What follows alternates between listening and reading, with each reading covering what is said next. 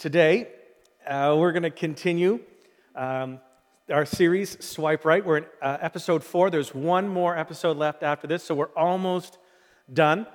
And again, I just wanted to highlight the fact how significant it is that we're arriving from different places and different methods, but somehow God mysteriously is still drawing us into one. So, welcome to those who are on YouTube. I haven't said hi to those yet. Hello to those who are listening on our podcast. Greetings to you, good people here at Church Online. Felicitations to our friends on Facebook, and salutations to our fabulous Church Online friends there. Thank you for being a valuable part of Into One, wherever it is that you are joining us from. Last episode, we were uh, talking about some of the lies that our, cult- our culture tells us uh, that we believe about sex. And one of the big ideas there, um, for some reason, people really love this one, is to, to sell the idea that marriage is a drag. Sex and romance, well, those things are awesome, but the idea of marriage, come on, that's just what we snicker about.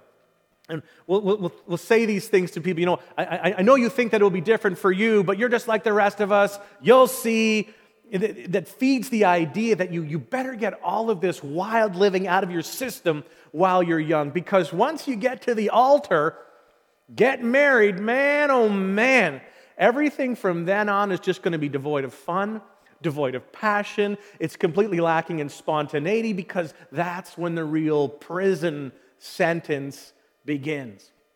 That kind of idea, right? It comes up all the time. We see it in movies, it's so common. We see it in TV too. When I was engaged to Cheryl, it was on TV everywhere, especially on my favorite show, Seinfeld. When I was in, in my engagement period, it was the same time that George was engaged to marry Susan. And everything in the show was joining together to say that it was going to be the end. It's no good. You're killing independent George! And that's what I had to live with constantly in my head.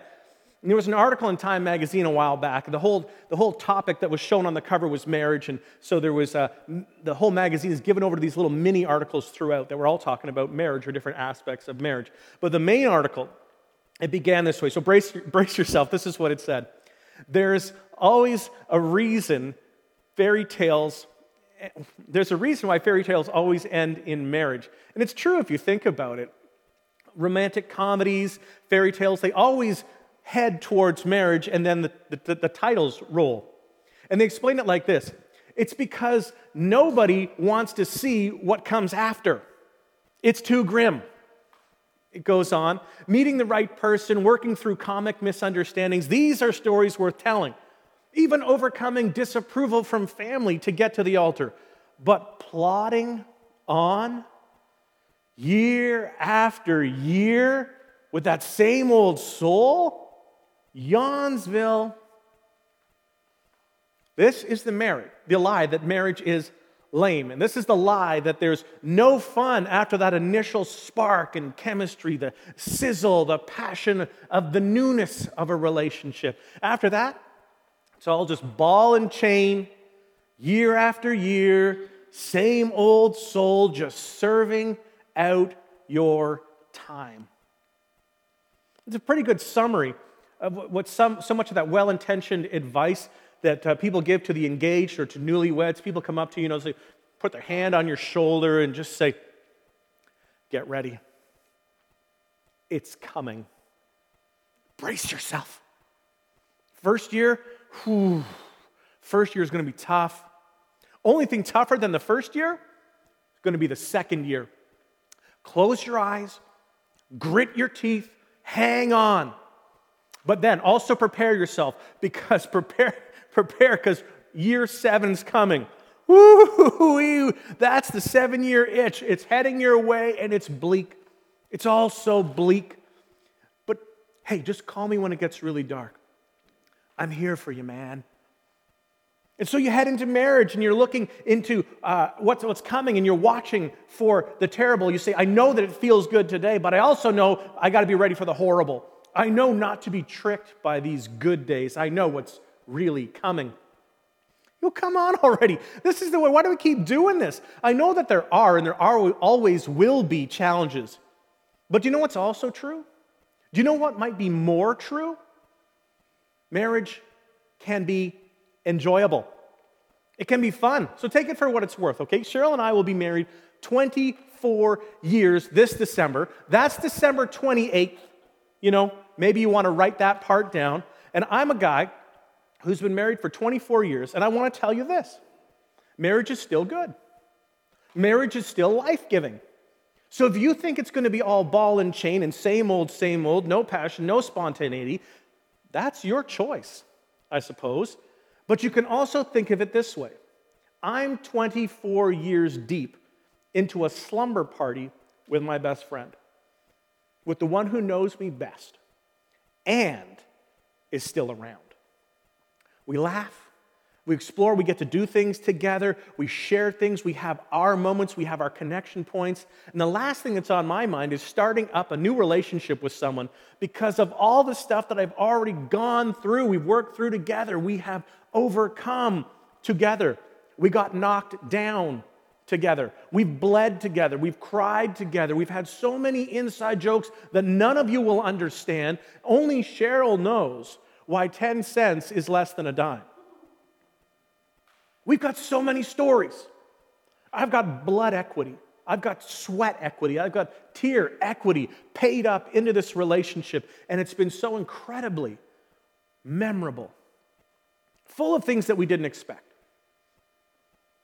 Interesting thing, same article goes on to say later on, to admit this later on, it says, studies do suggest, almost like it's a concession, right? That married people have better sex, better health, better wealth, probably die happier than singles, with a lower likelihood of strikes, strokes, heart disease, and depression. Married people also respond better to stress and heal more quickly. But it's a drag. It's terrible. And you're probably not going to want any of it because it's Yawnsville. Did you hear that list of benefits? Come on, you turn into an X Men when you get married. You'll heal quicker, you get adamantium bones. It's awesome. Why is it that that part, that part of the research is just is buried deep into the article? It's not the lead. I mean, oh, sure, you'll be happier, you'll be richer, but who wants that anyways, right? Yawnsville. That's the work of a liar. An evil, malicious spin doctor. The devil's been a liar from the beginning, and it is, it is his mission to steal, kill, and destroy everything that is valuable to the Father's heart. And you are precious, valuable beyond measure to God. The devil has taken something that was perfectly fantastic, marriage, and he's tricked us to approach it in a way that is different than how God intended it. And then when the results are now disadvantageous, when the results are not pleasing, we, when we get out of it what God didn't want us to get out of it because we did it differently than what God told us to do, how He wanted us to be then we say, oh, pff, marriage's fault. Somehow marriage is at fault for this. And you know, it's not marriage's fault. It's your fault, Satan. You're the one who tricked us. You're the one who misled us into approaching it in a way that God said not to. And now you're going to sit there and blame it on marriage? We should just do away with marriage.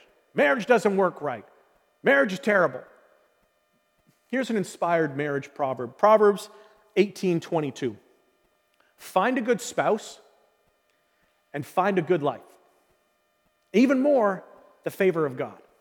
So if you approach it God's way, there's something powerful, there's something of a blessing, there's something of God's favor in it. It will enrich your life. It's a wonderful thing. And I get so tired of people trashing marriage or cutting down wives or cutting down husbands just because some marriages have gone sideways. And I want to celebrate marriage. I want to, I think marriage is fabulous. I think it's fantastic. It's a blessing, it's a gift, it's an opportunity, and I highly recommend it.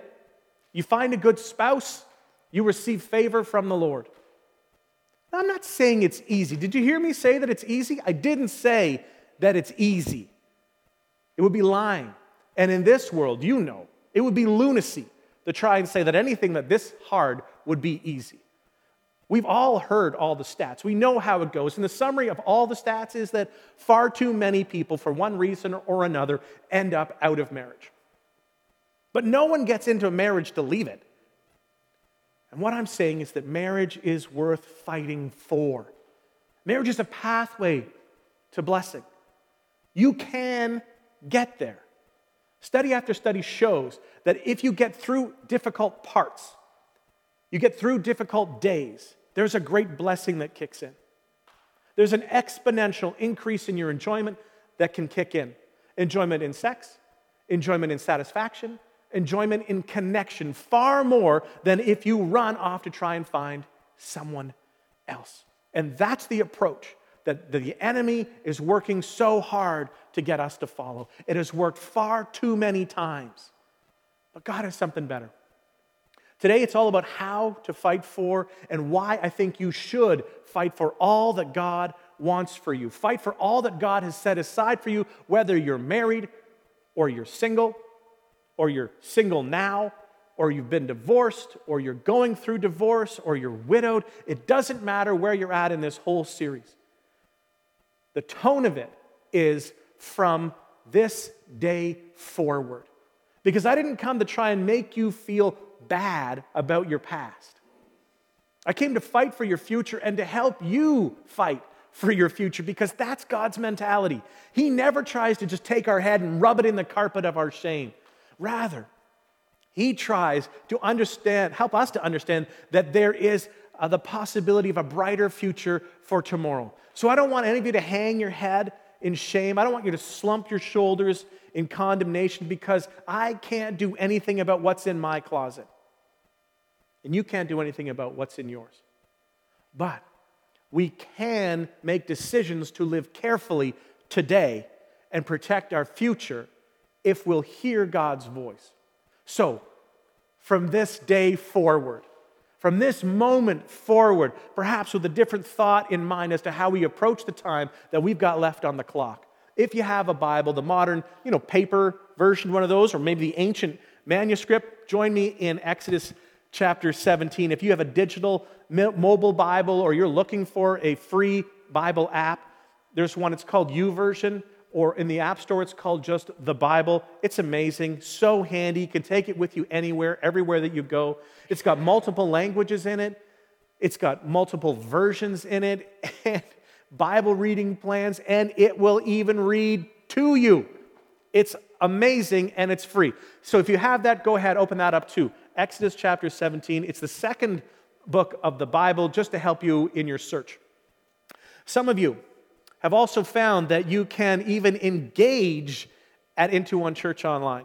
And for those of you who, jo- who are joining us at Church Online today, we're really glad that you chose to share your time with us. So thank you. Exodus 17. It's an interesting story. It takes place just after the children of Israel have left Egypt. And we've looked at elements of this story already. They're trying to make their way to the promised land. And one, the, the, the, first big kind of thing that happens, we talked about a little bit about this uh, in episode one. They, they just get across the Red Sea, but now they're all thirsty.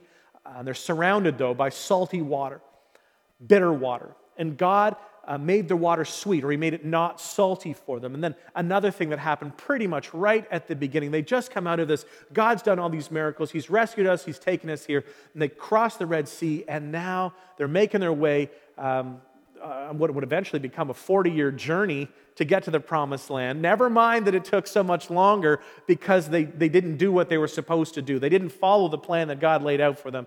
And then they get attacked. They're out here and now attacked. This is a fight that just kind of broke out. There's a people group that's called the Amalekites that surrounded them. And here's what's interesting throughout the Bible, so throughout all of these different books that, that span thousands of years, there's compiled a consistent language about God and how he compares his relationship to his people, like a marriage relationship. And we'll talk about how someone coming to know Jesus as, as though they're someone who's entered into this wedding. One of the names for the church is the bride of Christ. So, really, you have uh, Israelites. They're, they're, they're leaving slavery, they, all these miracles. We've had a wonderful connection ceremony. And now they're kind of entering that honeymoon phase with their relationship with God. They're just on the other side, and it just lines up so well with the reality that right after you enter into this honeymoon period, you can expect the unexpected. the wild, savage fight that they're going to have to deal with. And what we're going to try and do is, is to learn from them what they did and how they responded, and how we're going to approach our relationships, fighting for all that God has for us. Because God's plans are worth fighting for. We're going to try and learn from their strategy that they uh, employed dealing with this difficulty. So, Exodus chapter 17, starting at verse 9. And Moses said to Joshua, Choose us some men and go out and fight with Amalek. Tomorrow I will stand on top of the hill with the rod of God in my hand. 10. So Joshua did as Moses said to him and fought with Amalek. And Moses, Aaron, and Hur went to the top of the hill. 11. And so it was that Moses held up his hand, Israel prevailed. And when he let down his hand, Amalek prevailed. 12. But Moses' hands came heavy. And so they took a stone and they put it under him, and he sat on it. And Aaron and Hur supported his hands, one on one side and one on the other side. And his hands were steady until the going down of the sun. 13. So Joshua defeated Amalek and the people with the edge of the sword. In all relationships, conflict is inevitable. And one of the reasons, especially within marriage, is because whatever God begins, Satan opposes. That's his modus operandi. When God begins, Satan opposes. And in marriage, you have something supernatural taking place. Last episode, and I guess first episode as well, we talked about how the two become one. Last episode, we heard from the Apostle Paul. He stated it so clearly. Do you remember this? It's so much more to sex than mere skin on skin. Sex is not just physical as much as it is spiritual mystery. Spiritual mystery is much, is, is much more than it is physical fact. And so there's this union that happens when these souls are mingled and, and, and you come together in the marriage bed. And what God does is He brings two that were living separate lives up to that point, and they become one. And that's, that's what's described in Genesis 2.24. The man leaves his father and his mother and he's joined to his wife. The two become one flesh, okay? That mom- the moment that happens, the devil always opposes whatever God begins. So if that's true, you should see opposition right away. So Genesis 2.24, they come together. Then Genesis 2.25 tells us this. They were both naked, the man and his wife, and were not ashamed. That's the marriage bed. The very next verse, Genesis 3 1. Now the serpent. Interesting. You go back to 224. We have man, the, the, the, father, young man leaves his, his father and his mother, and he's joined to his wife. Then we get to 25, naked, unashamed. Next verse, now the serpent. Naked and unashamed. Now the serpent. There's a chapter division in our English Bibles. But there wasn't any chapter divisions until the 16th century. Chapters and verses first appeared in 1551. The flow of the text, let's be clear, the flow of that text was not divided. The idea is that the very next, next exact thing to happen, next up, the moment there is a union and two become one, now the serpent. Because he wants to unone the two. Why? Because he knows what you need to know that unity releases strength. In any endeavor, those of you who are leaders in education or leaders in business, where there is a unity, there's a power that flows. And the moment you start to get your little kingdoms, little silos, this is my team, this is my job, that's not my job, everyone starts to get into factions. That's the moment when unity weakens, that power crumbles. And God has designed He's built the universe in such a way that there is a commanded blessing on unity. For good or for evil, unity unleashes power. Whether it's sticking together on a, on a vision, a common language, a common identity, there's a commanded blessing on unity. And that's why the devil, one of his main strategies is always to divide so that he can conquer. He'll do it in a church, He'll do it in a family, he'll do it in your marriage, he'll do it in a team. But where there is a selflessness, where uh, a setting aside of your ego, losing the pride and choosing to come together to be part of something bigger than just you, there is tremendous power, tremendous strength that gets released. And that's what God intends to come out of that marriage bed. When two become one and they begin to be their true selves, forgiving and experiencing freedom and trust, being loving and gracious with a spirit of genuine hospitality, when they lose their sense that it's my demands, my way, this is my right, this is my time, you spent this, so I'm going to spend that, when there's one team, one scorecard, when there's that kind of a mentality that, that there's there, that kind of a spirit, when there's that kind of selflessness that would characterize the church, watch out. Things are going to happen. And when your mentality is, I am a part of the church, and we exist for the world together. We're losing that, that, that, that it's just me, that we're part of something that's more than just us, it's powerful. That's how it should be in a good church. That's how it should be in a good marriage, a good company, a good team, a nonprofit, whatever. There's just something so wonderfully refreshing about humility, isn't there? And there's just something that's so obnoxious about pride. And pride refuses to become one. And the devil will try and get you to resist unity because you know what? That's not about you. They don't see it the same way that you do. How could you be part of that, right? And the devil will try to get you to say, Not me. I'm not going to be a part of that. They're not going to suck me in. That's the idea of division. But where there's division, there's weakness. And where there's unity, there's power. So the moment the serpent sees something that's powerful happening, he doesn't just look here, okay? He sees follow through. He's not just scared of you eh, eh, enjoying a good life with your wife and having a, healthier life and a lower risk of heart disease and all that. He sees generations of what could happen. And if you rise up in this moment and you decide to be part of God's plan, He sees your legacy. And the devil is scared of the fact that your grandkids, grandkids, grandkids are going to tell the story of your selfless, your united, humble relationship. And they're going to want one like that for themselves.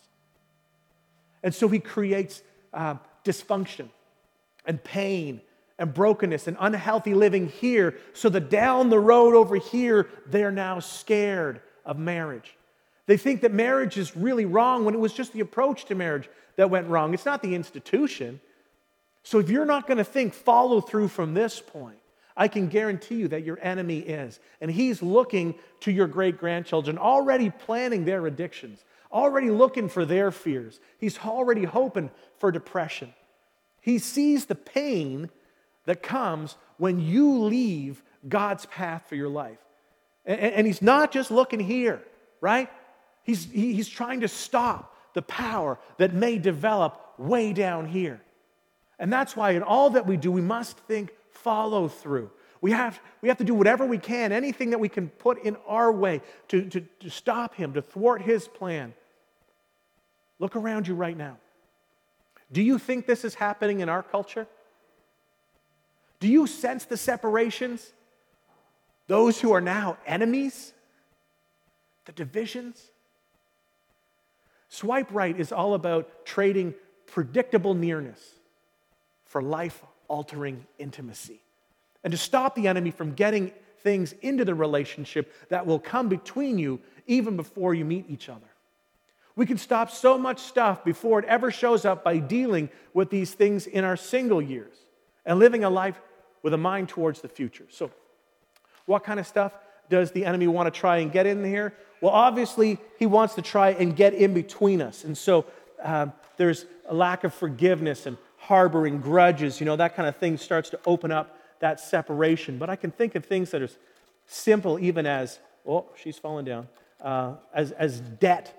Um, debt stated, stated in a lot of divorce cases, right? They say the new wedding anthem is like to debt do us part. And so we've got debt that goes in the middle, but it can also be like your, your cell phone, uh, social media that can come between you. And you see those posts on your Instagram, right? Where it used to be pictures of people who were married, and the, the picture was them in bed, and you just see their feet overlapping each other, right? But now what you see is two people lying in bed back to back, and they got their phones up and their lights are lit up by the light of their phone. And it's the new thing, of course. And somehow work gets in here and it, and, it, and it keeps separating these people out. Should I take that new promotion? I don't, I don't know. It's going to take more of my time. I'm already working 60 hours a week, but my family, they need the money.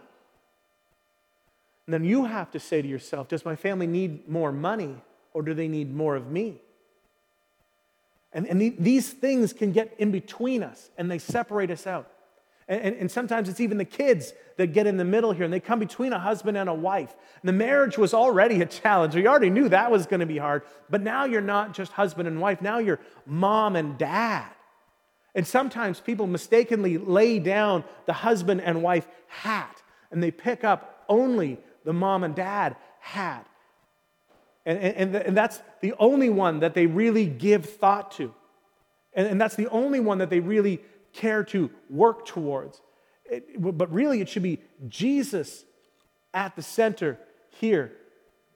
Jesus, marriage, and then we put the kids maybe on, a, on another level down here because, but unfortunately, sometimes once the child comes, mom or dad or both eventually abandon the needs of their spouse and they put the child in the center of the relationship, which is an absolute disaster when it plays out. And what this translates to often is an, is an empty nest that reveals an empty marriage. Because it, should not have been prioritized like that. It's anemic and it's sickly and it's malnourished because it has not been given the love and the attention and the energy. The marriage is meant to stay. The kids are meant to go. So, to put the, the kids at the center is to build a plan that's not sustainable. And if you won't date your spouse, the devil will find someone who will. Adversity comes, hard times arrive, relationship challenges are a given. And how about we start fighting for our relationships and not just in our relationships? How about we start fighting for all that God wants us to experience? And Jesus put it best what God has brought together, let no one separate. So that's the mentality, that's the game plan. And so, a summary word to help you to think about, to focus on this, to come back to, a word that can guide you. How should I behave? What should I be like? That word is honor. I think it's a word that we have uh, already been speaking that God wants us to inject into this powerful thing that is sex and romance. And we've talked a lot about it already in the last couple of weeks. We talked about honoring sex by recognizing that we didn't come up with it, but that God did. And if He invented it, he should be allowed to tell us how to utilize it. And that's not wrong for him to do. It's not hateful, it's not manipulative. If he invented it, obviously he knows best how to use it, right? So when you have a problem with your phone, say, right? And, and you, you decide you're going to jump on the internet to see if I can find some tips and tricks on how to get access to all the features that I want. You don't go and look up a different brand, right? They made it. They're going to be the ones who are able to tell me how to get the most out of it.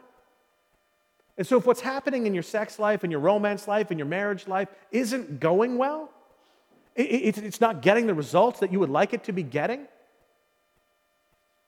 one of the things, perhaps, we consult the owner's manual. Because God is the one who came up with all of this stuff. And honor is what we use to approach all these subjects with. We honor God. We, we, we choose to honor people. And listen, this one's really important too, in this category especially. We are meant to honor ourselves as having been made in the image of God. Treat yourself with respect. And it's great to say, you know what, I'm going to take a stand for honor. Awesome. Yay. Do it. But know that it's going to take strength to rise up in honor. It's not going to be easy. It's easier said than done. It's going to take a lot of work. And that's how you spell a good marriage W O R K, work, work, work, work, work, work. That's how you're going to be able to work your way towards a good marriage. That's how you get there. That's how you arrive there. It takes effort. That's the great relationship that God has available for you. It's going to take effort. It's going to take work. It's going to take sweat. It's going to be difficult. There's going to be moments when it's going to feel like it sucks. Um, Maybe for single people, you get, you get out there and you feel like, I'm, I'm, I'm looking, I'm shooting for God's best for me, but there's going to be isolated moments. There's going to be maybe like a Friday night, maybe there's going to be weekends, maybe there's a March break trip that your friends are going on and you feel like, wow, I just, I just am getting the short end of the deal. And, that, and that's when you've got to kind of zoom back out and you've got to think follow through. You got to think big picture. You got to work the strategy that you, that you want to employ to get through this time. And then once you've made the choice to continue on in that plan that God has for you, to make sure that your spouse is nourished so the relationship can flourish, I think we could employ the strategy that Moses and Joshua they used. Two simple steps. Moses raises his arms and Joshua drew his sword. Moses said, I'm going to get a couple of guys and we're, and we're going to go up onto the top of the mountain. And when I'm there, I'm, I'm going to raise up my arms with the rod of God in my arms. And that rod is a symbol of God's power. So uh, it's the same staff that he was holding when the, when the Red Sea was split, same staff he was holding when the Nile River turned to blood. So demonstrating God's power. And, and him raising his arms up is a symbol of him accepting God's power. It's the symbol of a life surrendered. So you ever wonder why at church sometimes people, um, they might want to raise up a hand or they raise up two hands? We raise up hands as a symbol of a surrendered life. I, I need your power. I need you. It says, God, I need your strength. I, I, need your power. And so Moses was showing us that we raise our hands up to heaven, we focus on God. But Joshua, at the same time, down below, he's drawing his sword. So Moses said, I'm, I'm going to go and I'm going to go pray. I'm, I'm, I'm basically, I'm going to go to worship right now during this battle. I'm going to put my focus, my intention on God. My mind will be focused in that place. And then to Joshua, I need you to go and fight. I need you to go and draw your sword. I want you to go and fight like you've never fought before. What does this tell us? It tells us that if you want to get to where God wants you to get, it tells us if you want to experience what God wants us to experience, it's going to require both praying and having a plan. It's going to have to be spiritual and logical. It's going to have to be theological and intensely, nuts and bolts practical. So it's going to have to be a, a plan, a plan that you, you work out and a prayer that you pray. I think a lot of times people get that mentality where they say, just let go and let God. When you should say, I'm going to trust God absolutely, deeply, passionately, and I'm going to go and get to work. That's what we need to do. So you raise up your arms like Moses, pray, worship, focus on God, get your heart in the right place. Yeah, but you also need to draw your sword like Joshua arms raised, sword drawn. Trust God, yes, but don't be dumb. From Joshua, we learn to keep a cool head. Keep a cool head. He was doing a practical work, thinking about it, planning it out practically. And I think one of the practical steps that we can take is to maintain, make sure that we maintain a cool level head. So, interestingly enough, the cheetah is the fastest land mammal, since you were asking. Uh, cheetah can reach speeds of up to 120 kilometers an hour. But did you know that the cheetah can only run until their brain hits 105 degrees Fahrenheit, 41 degrees Celsius? Who knew, right? But at 41 degrees Celsius, which is the top end of their 120 kilometers an hour, they start to overheat. And of course, you can imagine the strain on all the muscles in the body to run like that. the brain hits 41, and they have two choices one, stop and pant until the brain cools off. Option two, die on the spot. But if they keep running, they can't keep living. But the gazelle, the gazelle is what they're frequently chasing.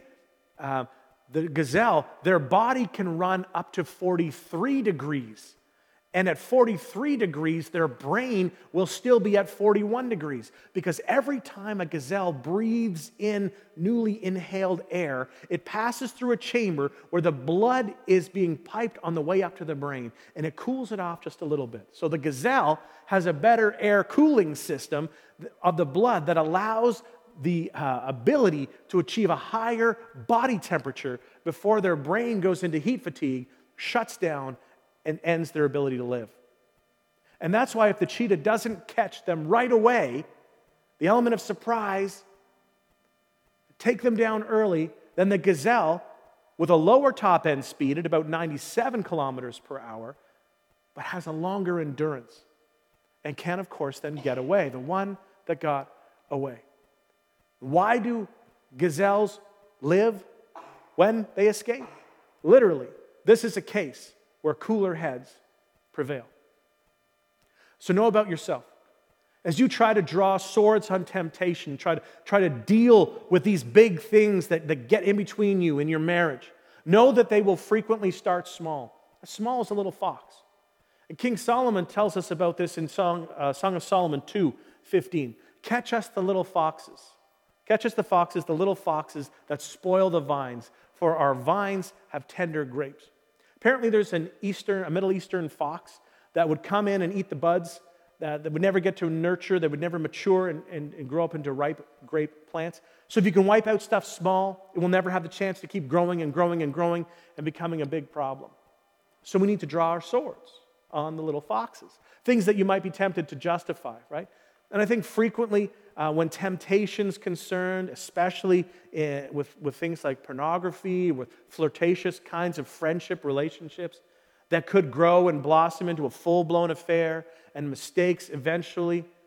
I think if we cut these things off when they're small and, and we keep a cool head before we get into these situations when the flames of desire are stoked, like a, like a stallion will go and impale themselves on a fence to get to a mare that's in heat.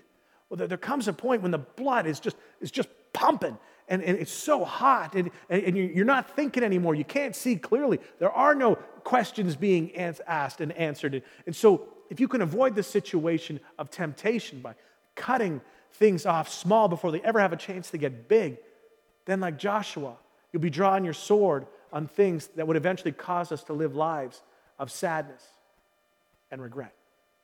Keep a cool head. It's good advice for when you're in a fight and you're flustered and, and, you're kind of losing your mind there too. Things are not going the way I want them to. And you're, you're about to say something and you regret, and you're you're about to go nuclear, you know, and say something that, that, that you don't want to say, do something that you can't take back because words are like toothpaste. Once they're out, you can't suck them back in. Take a breath.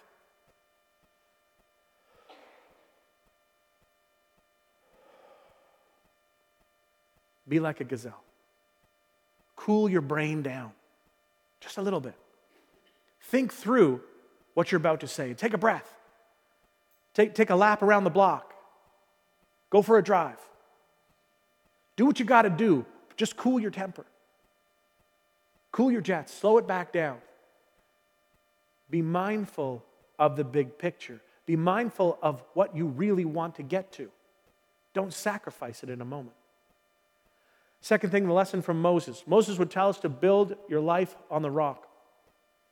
Arms raised. Moses is on this hill with the rod of God in his hands, and he's standing. We're going to go up and stand on this hill, and, and, I, and I'm going to raise my arms to God. But his, but his arms got tired. And, and, and it got so that he had a hard time keeping on praying. He had a hard time worshiping. And just like we do, sometimes it's difficult to keep our heart with God. Sometimes we drift. We, we mentally allow ourselves to disconnect. We, we, we fade away. then it becomes hard to make the right decisions. And so then his arms would droop. And when his arms would droop, so would the power for what Joshua was doing down below. When the arms go down, Joshua would start to lose. When we lose focus, our ability to live out practically is challenged. So Moses got some friends, Aaron on one side and Hur on the other side, and they were so awesome because they brought with them a comfy rock and they put the rock right here. And Moses was able to sit down on it, rest his legs, get into a better frame. And then and they each grabbed one of his arms and they held them up in the air. And what they did was they created a life hack that, that was able to help them achieve what they needed to achieve in a more expeditious way. And now he's sitting there resting with good friend on this side and good friend on this side, and they're, they're holding his arms up all day long, all day strong. He's fighting the battle. His focus can stay on God because he wasn't doing it alone anymore. His life was now built on the foundation of the rock, like yours will be when you decide to make wise decisions and surround yourself with the right people. You got to build your life on the rock so that you can keep your relationships from being on the rocks. That's what God wants you to know, that, to, to take that, to hold on to that. And it makes a difference because there have been studies that have uh, been completed where it shows you that uh, married couples who attend church together regularly, they pray regularly, they read their Bible regularly, they take their faith seriously, they're as much as 35% less likely to divorce. These little decisions put God first. They build your life on the rock. They give you a firm foundation to fight from. And then, with the right people in your life, it makes it much easier to do the right thing. You will get better and better at making wise decisions and then living with fewer regrets. And as you fight for all that God wants for you, and you find that your arms are getting so tired, you find your arms are getting weak. I, there's so much that's distracting me. I, I have a hard time. And if you could just go eyes up again with Jesus, look to Him. His Spirit is prepared to give you the power to do what you cannot do on your own. Would you pray with me? Father, we're grateful for this time in your presence. We're thankful for the power in your word and the good plans that you have for us. By your power, cause us to grow in wisdom, grace, hope, and trust. And Father, please bless my friends who are listening. I pray that you would bless our marriages and bless our relationships. Give us wisdom to identify those little foxes in our lives and then the courage to act and capture them before these things grow up into full blown problems. Bless your people now in Jesus' name.